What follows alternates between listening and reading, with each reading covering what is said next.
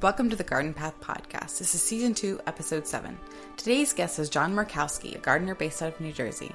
You may be familiar with John from his popular blog, The Obsessive Neurotic Gardener, where he showcases his passion for grasses and native plants in the gardens he designed around his home and property. In our conversation, we talked not only about John's garden and enthusiasm for grasses, but also his experience with a pipeline project that was quite literally in his backyard at one point in time. If you lean towards enjoying garden design and gardening with non edible plants, John's blog is a must read. I think you will really enjoy this episode. If you do enjoy this episode or any of my other episodes, please consider taking a few minutes to leave a rating and review on iTunes. You can also find me on Instagram at the Garden Path Podcast. YouTube, just search for the Garden Path Podcast. I have a new video from harvesting ginger recently. And you can always drop me an email at thegardenpathpodcast at gmail.com. Hope you guys enjoy this episode and happy February. Spring is around the corner. Well, it's actually here for me. Summer's knocking on my door.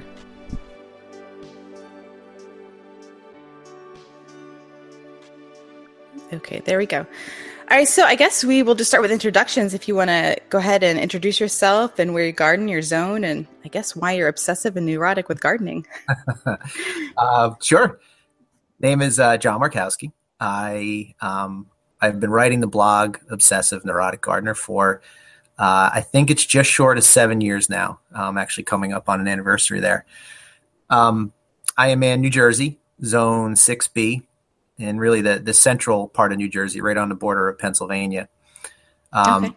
The the it's funny the blog title. The, a lot of times I've thought about getting rid of it because I think when I first started that's how I felt, and I, I think I, uh, uh, dare I say, I've matured over the years, and yeah. I'm not quite as obsessive. And well, I shouldn't say maybe it's the obsession is still there, but the neurotic has slowly disappeared. So, um, it, you know, it's one of those things too where you, you kind of come up with the title and all of a sudden you have it and then you're stuck with it and you don't know what to do. So it's kind of where I'm at right now.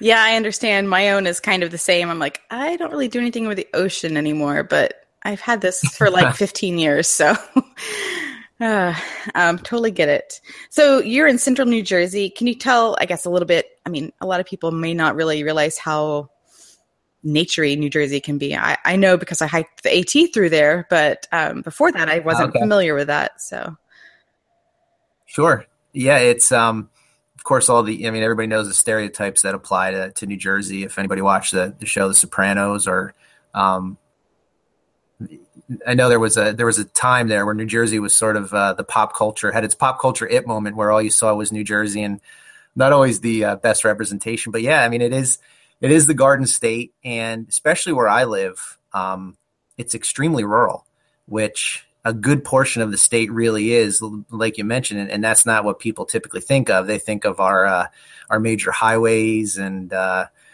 um, just closer to New York not, and that kind yeah, of thing. Yeah, exactly. So it's um yeah, it's it's it's very I mean one of the things we love about New Jersey is that you know we have the beach, we have the mountains, we have the country, we have the city, so all within, you know, an hour or two uh 2 hour drive, which is fantastic. Right, right. Yeah. We fell in love with the rural part of the state, so that's uh we've been where we are right now for about 12 years. Oh, good. And so you started gardening about what point in that journey when you moved there? Um, right away. I had actually where we had lived prior to that is where I really first started getting into it. Um, so probably if I had to put a year on it, it was probably like the late 1990s. Um, and, it, I've I've told this story and I've written this story before, and it it didn't I didn't um, I didn't grow up gardening. I didn't have any huge influences. You know, I didn't have parents that were gardeners or anything like that. Um, but I, I have to admit I'm a little bit um, not much of a handyman. And so when we had our first house, I I kind of took to it. Started off with the lawn. I thought, all right, yeah, I can do the lawn, cut the lawn. Um, and it was just like one of those things where I, I think I bought my first shrub. I put it in the dirt, and I was hooked. And it was kind of like, all right, this is my domain now. I can handle this. I can't do too much damage out here. Um, and then it just it just went from there. And then when we moved to this house um, in 2004, I just picked up Guns a Blazing. Um, it was a complete blank canvas, which was mm-hmm. exciting but terrifying at the same time because I could do anything. Um, right. So really, I would say for the last twelve years is when I've really been um, gung ho with with gardening and uh, haven't looked back. Right. So with that, you've kind of um, I, I guess you favor natives and grasses a lot. And so I guess how did how did you start with that? You said you started with a, a shrub and planting that. Then I guess how did you evolve from just planting something randomly to really kind of planning out what you your garden? Sure. Um, well, when I one of the things I, I didn't when we moved out here, one of the things I did not know is that we have a very high water table. Mm. And I'll be honest, I don't fully know what that means, other than my soil is just constantly wet. Mm-hmm. Um, so when I first started gardening, I wasn't paying attention to. I was just buying what I liked, putting it in the ground, right. and everything was dying. Um, and then soon realized as well that we had a lot of deer in the area, and I had never dealt with that yeah. before. so, yeah. Um, it's comical. I, I, wish I had more photos of what I started doing in the beginning because it's it's embarrassing. I was just putting whatever I wanted to in the ground, and again, I wasn't I wasn't paying too close attention to it, each plant's needs. Mm-hmm. Um, and then after so many failures, I finally you know became smart enough to realize, okay, um, I should probably look at what thrives out here. Um, so I started going to native plant sales, and it kind of built from there. And then you know, I'd have to I'd have to say maybe a year or two into living out here, I bought my first ornamental grass, and it was all right. Here we go. Deer don't like it. They can handle this wet soil, and then I was in love. You know, they, I that became the the backbone of the garden from that point forward. Yeah, I think what I like so much about your photos and your blog is that, and it's really hard for me is is the design element of that. Did you like hand draw any kind of gardens out, or did you just kind of go with the flow and start, you know, put your anchoring plants in and start? Did you have a vision? I guess was what I'm saying. I yeah, I, I love to say I did, but I didn't. Um, I'm very impulsive when it comes to not only buying the plants but where I put them. I, I, I think I, I at the time I think I have a plan, and mm-hmm. I'll put it in. I mean, I I can tell you at least five ten times I've planted something and turned around the next day and moved it again and turned around the next day and moved it again. I and I guess that's where the the, the neurotic the neurotic exactly. Um, and it, it, that was the beginning, and you know, then it's I still I, I have never drawn a thing. Um, I, I I sort of get the vision in my head of what I want to do, and um, I just keep experimenting and eventually I got comfortable with okay, um, what I found I I like the most was using grasses as as focal points, more so than doing any sort of massing of them, and then filling in with you know as much as I can native perennials around that, and then it's just it's all sorts of tweaking and. Of course, it's also easy with a camera to make everything look fantastic too. So um, I'm also right. I'm, I'm hiding a lot. right, that's true. I true. I understand that. Um, so I guess do you have any influences? Like uh, over the years, have you learned anything from any particular garden designers or going to native plant classes or anything yeah, like that? I, um, I, I of course love Piet Oudolf, if I'm saying that right. I always am afraid I'm not saying the name right. Um, and sort of that wild natural look. That was definitely something when I discovered that style. I was in the library all the time. Um, really trying. It was a wild but controlled look, is how I always thought about it. It was kind of like controlled chaos. Right. Um, so I always followed everything that he did. There's actually a another gardener who lives in the same town as me. Um, name's James Golden, and he has um, Federal Twist is the name of his garden. It's been in the New York Times, and it was funny. We I we knew of each other, but had no idea we lived right around the corner. Hmm. Garden is just it's magical. It, it's it's natives, it's grasses, it's big, it's huge, it's out of control, but it's it's phenomenal. So I've I've always taken to that style. Um, to, to, copy. Sorry, it, it, cut out there for a second. I didn't quite hear that. What'd you say? It was big and out of control, and then it was big. It was big and out of control, but yet in a controlled way, or in a you know, it was it was he. I think it, it's almost like Dr. Seuss kind of garden, and I I can only dream of having it that way. But I've always loved the the more out of control, wild, or I should say, natural looking, um, um, you know, plants not lined up perfectly type of look. I've tried to do that, but then it battles against my need to so it's, it's this bizarre psychological thing I have with my with my gardening right. style. I want to be really wild and out there, yet the other side I'm battling against that side to keep things in control and organized and and neat and tidy. Right. Um, how big is your garden? It seems like you have a big property, but the gardens aren't necessarily taking up the whole no. space. I mean, I'd love to say it'll eventually get there. I'm on just a little over two acres, and um, as of right now, most of the gardens border around, um, you know, like our back deck, you, you know, really borders along the, the driveway. And I'm trying to expand out further and further into the yard. And so every year I'm, I'm, you know, I'm digging up more grass and making a, a larger garden. So, um, still have a ways to go. We have a, we have a large lawn and it was great when our, uh, the kids were little. Mm-hmm but I'm not a I'm not a huge fan of the lawn and cutting the lawn and all the effort that goes in there. So I'm trying to chop away at as much as I can. And are you putting in any? Um, you said you had a high water table, but I don't know how much rain you guys get up there. You put a watering system in, or are you just letting it naturally? Oh yeah, just completely naturally. I have never watered my lawn. Oh wow. Okay. Yeah, I and I have never fertilized it. Um, I kind of once we and a lot of it, a lot of it was out of necessity because the, when we first moved out here, it was so large and impossible to keep up with, mm-hmm. and I just sort of settled in with, you know, the lawn is the lawn. Um, during the you know droughts in the summer, it can look a little rough, um, but I've just sort of I came to to grips with the fact that I was just going to cut the lawn on the highest setting, maybe once a week, and allow the grass clippings to be, you know, the fertilizer and just keep it as natural as possible.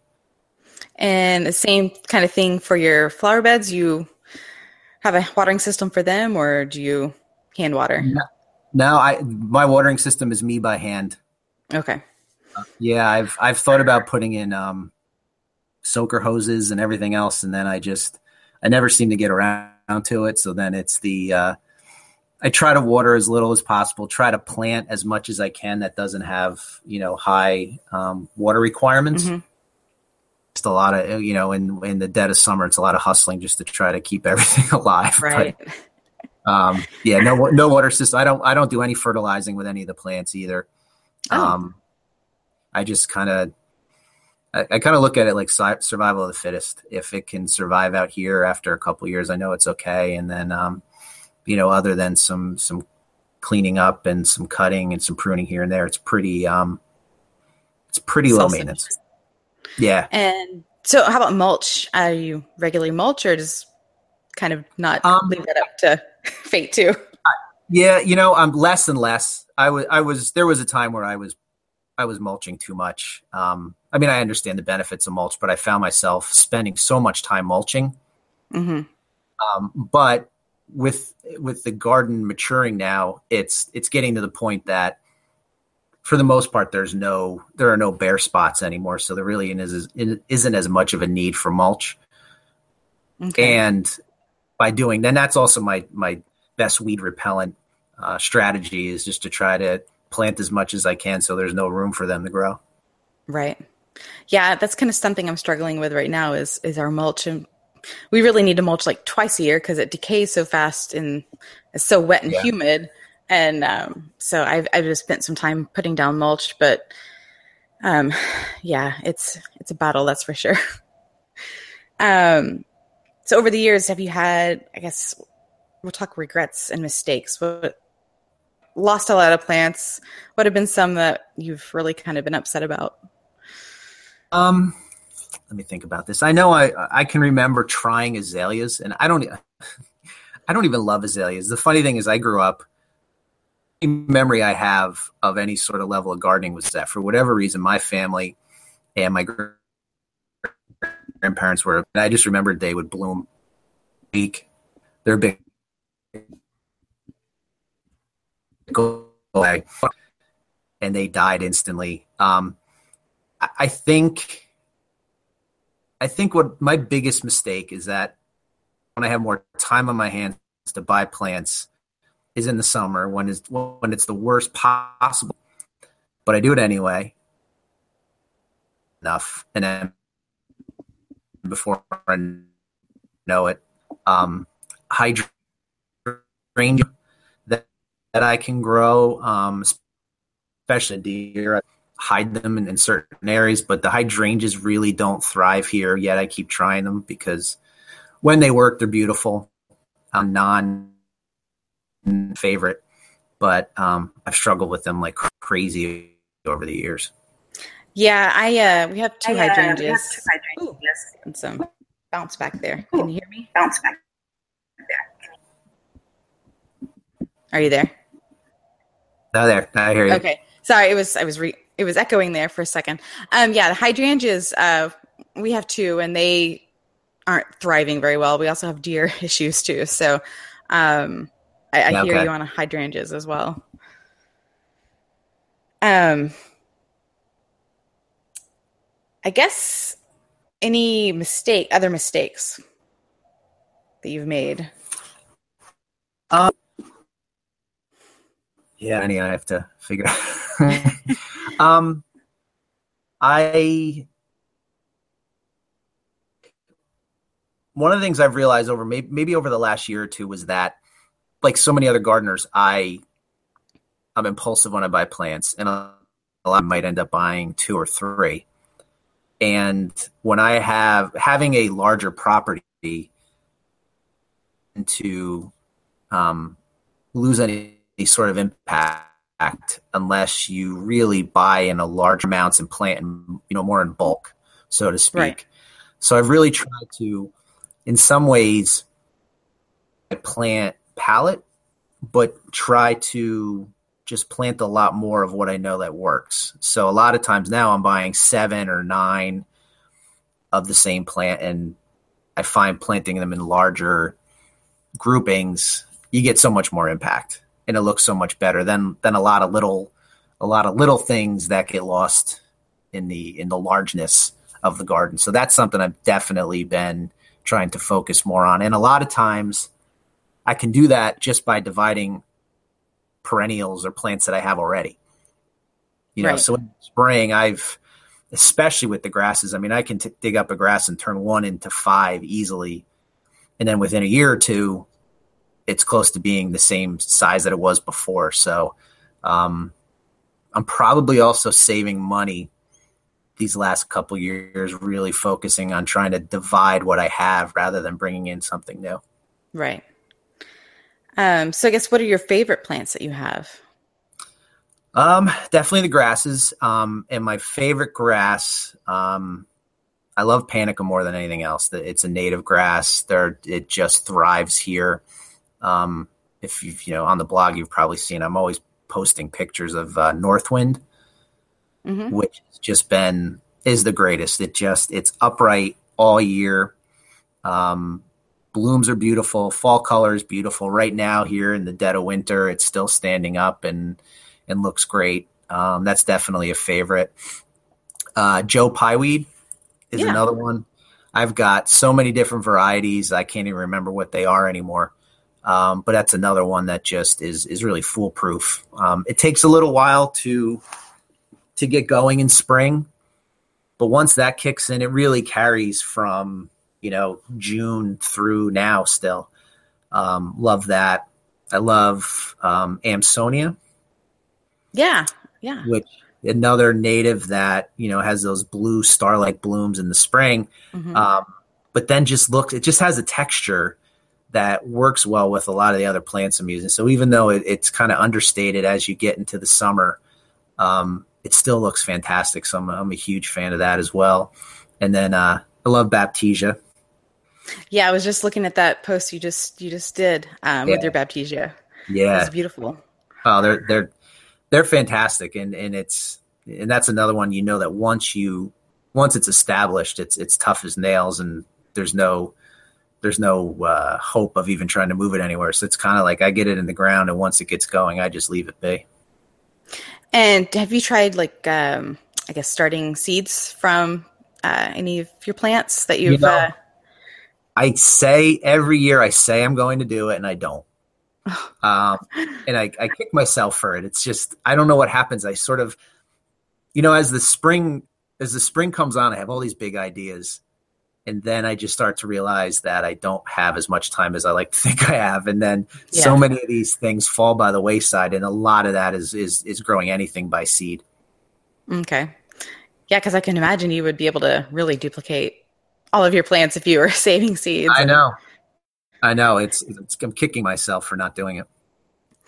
Um, and so I don't think I see much edible talk on your blog. Do you have you grown any edibles, or you just eh? I'll buy it at the store. I I do. I grow them. Um, mostly tomatoes. Um, one of the reasons that I, I haven't as much over the years is because of the deer. I still don't. I don't have. I'd love to be able to put up a really, you know, decent size fenced in area where I could um, really put in the effort. But I don't have that. The soil is so wet and waterlogged that I've some things I've tried haven't worked. Um, Mhm. So I've really resorted to growing tomatoes in containers on my deck, Okay.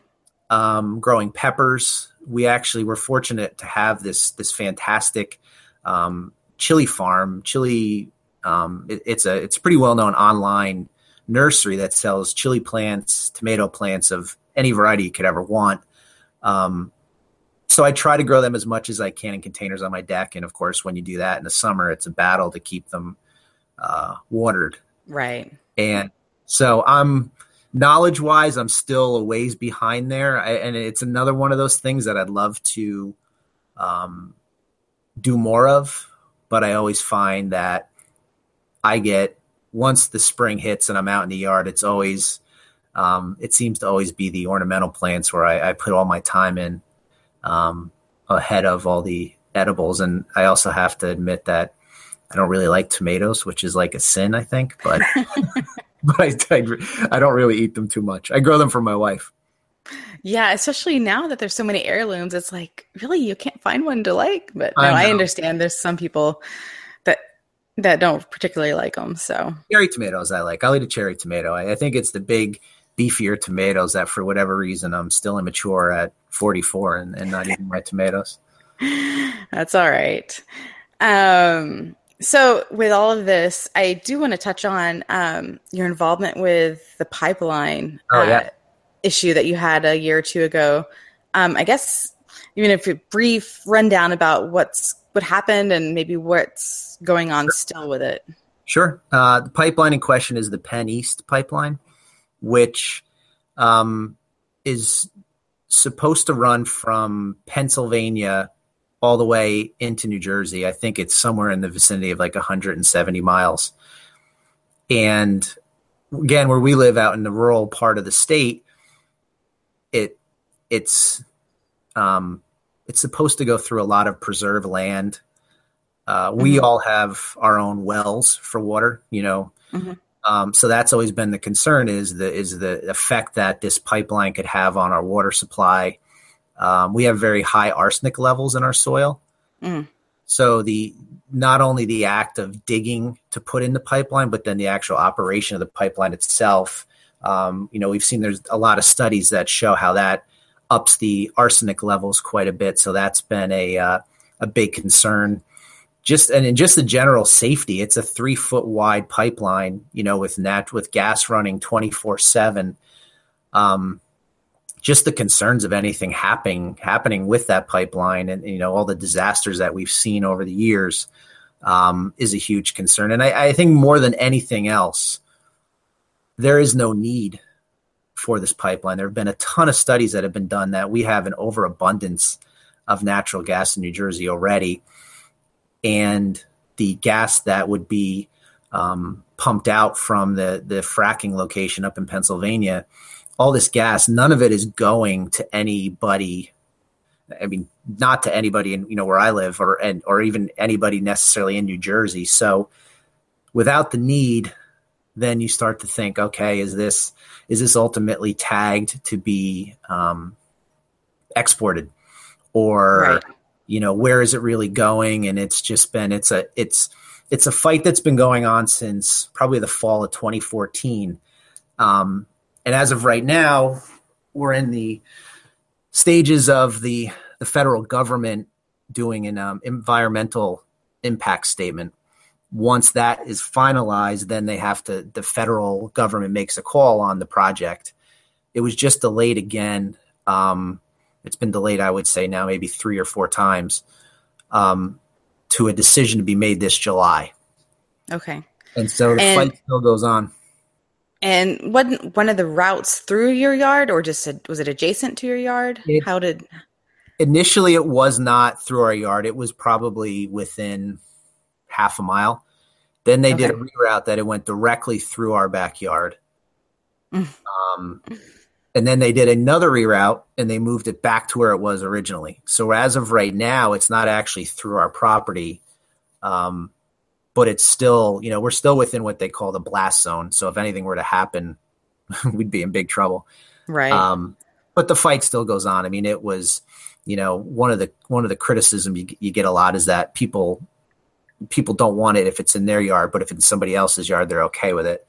And I think we've pretty much from the outset um, being against it, not in our yard. Then it was in our yard. Now out of our yard. We've we've we've remained pretty adamant. You know, very anti, um, just based solely on on what you know the um, this project itself. It's just it's not needed, and you know, of course, we'd love to see. Uh, you know, the state, the country going in the direction of a more re, uh, renewable energy sources, but I guess that's a discussion for another day. right. I, guess you have any tips for people who may be wanting to have been a similar situation, maybe not with a pipeline, but something else that they need to be an activist or an advocate for. I guess what did you learn through this process? Um, I mean, for yourself and with your neighbors, and uh, any sure. words of advice? Well, I will say this is where social media. I mean, a lot of people like to um, to criticize social media, but that is really what energized this whole movement. You know, within within weeks of the first word of this project, we had a um, a group Facebook page, and you know, I guess and I guess you see this happen all the time. We've had a few people in the area who were just amazing, amazing people that have dedicated nothing but their time to the cause and getting everybody educated. Um, you know, I know when we first found out it was on our property, you panic because you don't know what to do. Um, mm-hmm. This Facebook page had very clear details of refuse, you know, don't let anybody come on and survey your property, um, aware of what your rights are. And you just start to find, you know, we found quickly, okay, there was the Constitution pipeline was another one that people have been fighting. And very quickly, that group gets you up to speed on the best way to handle it. And it's just a lot of communication. Um, and quickly you find that you know you, you get much tighter with your community when you have something like this that you're fighting together and so it just i found it took a few people who were real strong um, real strong at, at, at gathering and energizing people to quickly make this a, a, a movement really um, and so you know i think you can whenever this happens to somebody i think real quickly just a simple google search um, you will find groups out there that can help you almost immediately and, and make you aware of what your rights are. Right. Um, yeah, I just thought it was fascinating. I mean, obviously, you know, Standing Rock is kind of the big yeah. thing right now, but that there's, you know, obviously smaller or different projects throughout the country that aren't getting the uh, the publicity and the fact that when I saw that the route was in your backyard, I just couldn't imagine. I was, you know, it's hard to uh, hard to imagine something like that happening. it really, it really is. And you know, one of the one of the criticisms, or your, you know, people will say to you right away is like, "Well, do you use gas?" You know, that's right. criticism. Like, "Oh, you're so against it, but don't you use it?" And it's, I've always said the same thing. Is you know, for us, it's been about this particular pipeline, and I think you look at each one on its own merits. Um, and sometimes, you know, Standing Rock to me is just the environmental concerns and it's just to me it's a no-brainer that it doesn't that it should be stopped and um you know i guess we're always going to have those those battles with with others. And um but for us it's always been about we don't need the gas. And if we don't right. need the gas why would we ever put our and you know our lands you know taxpayer supported lands that have you know people can't build sheds on their property because of the wetlands here but yet right. we're going to allow this gigantic gas pipeline come through. It it just it just doesn't make sense.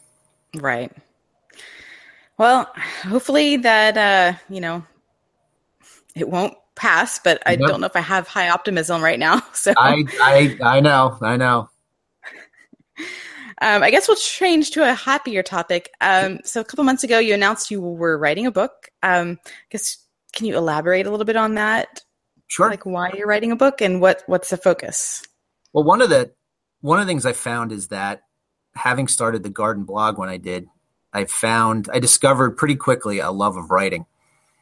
Um, you know, in writing beyond just blog posts. I always thought of the blog as sort of just a diary um, of my own garden because I kept it pretty pretty much here's what I've done in my garden, here's what's happened. You know, from time to time I would I would go on to other topics and and and and such, but I always found it like almost like I was writing my own personal diary for my own garden that I could look back on and go, "Oh yeah, that's I did that." Mm-hmm. Um, and then I just started getting this itch to write more about various topics. So I started writing on some other websites and I've kind of found a balance now between the garden writing and then my own other writing. And so I found I I also knew that grasses are really what I enjoy more than anything else. I just love I just I I love the way they look in my own garden. I love the fact that they they really carry the garden through late summer all the way through winter at a time when you're desperately looking for, you know, at least here looking for something to to get you through the cold months. Mm-hmm. And I really felt like they, once I discovered how I could use grasses in my own garden, it changed everything because it was one of those things where I knew they were going to work no matter what.